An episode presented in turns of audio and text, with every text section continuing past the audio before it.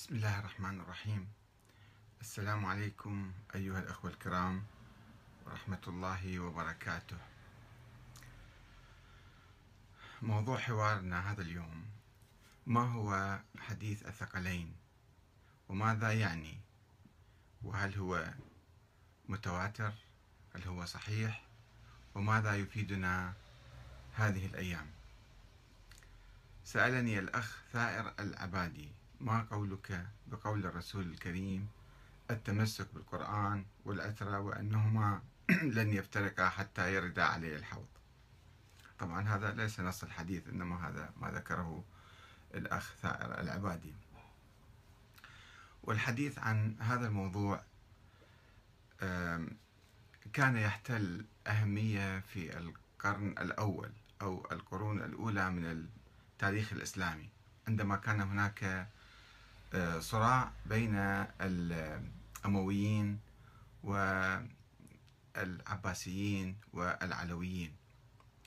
الأمويون وعلى رأسهم معاوية ابن أبي سفيان كان يقول بأن السلطة من حق قريش، الخلافة في قريش، كان يروي عن النبي هذا الحديث، وباعتباره أنه هو من قريش رغم أنه كان من الطلقاء الذين عفى عنهم الرسول في يوم فتح مكة. كان يقول أنا من قريش وإذا الخلافة في قريش، فأنا أصبح خليفة والأمويون يحق لهم أو هم أحق من غيرهم بالخلافة. وكان يطرد بقية العرب، العرب ليس لهم يعني دور في الخلافة ولا حق في الخلافة، القبائل العربية الأخرى، فضلا عن بقية المسلمين. يعني كان يحصر حق السلطة والخلافة وتوريثها إلى الأبناء في بني أمية أو في قريش بصورة عامة. وقد قال أبو بكر في السقيفة للأنصار بأن العرب لا يطيعونكم أنتم يا أنصار، إنما يطيعون قريشا. وقال الخلافة في قريش، ولكنه لم يروي هذا الحديث عن الرسول الأكرم، لم يقل أن الرسول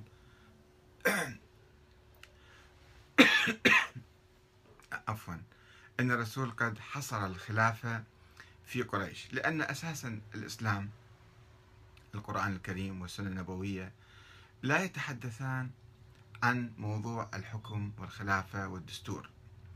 هناك مبادئ في القرآن، مبدأ العدل، مبدأ الشورى، مبدأ مثلا الإحسان، ولكن لا يوجد تفاصيل في القرآن الكريم عن من يحكم وكيف يحكم ومتى يحكم وإلى بأي فترة يحكم وما إلى ذلك من تفاصيل ما يطلق عليه الآن بالدستور.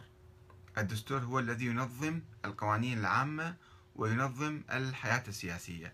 في القرآن لا يوجد حديث عن الحياة السياسية وتفاصيلها وطرق مثلا وصول الحاكم إلى السلطة. هذه قضايا نشأ الخلاف فيها بعد ذلك. أول يوم نشأ الخلاف في السقيفة في الساعات الأولى من وفاة الرسول، وبعد لم يدفن. الأنصار قالوا نحن أحق بالسلطة والخلافة والإمارة. يعني كانوا الأنصار كانوا يفكرون بأن الحكم لأنفسهم على أنفسهم، لم يكونوا يفكرون بإمبراطورية عربية إسلامية عامة تحكم كل الجزيرة. هم كانوا يريدون أن يحكموا أنفسهم.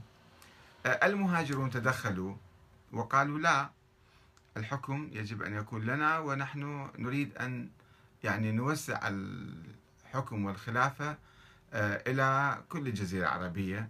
فاحتجوا على الأنصار بأن العرب لا يقبلونكم، أنتم أضعف منا، ونحن نستطيع أن نفرض سلطتنا على العرب.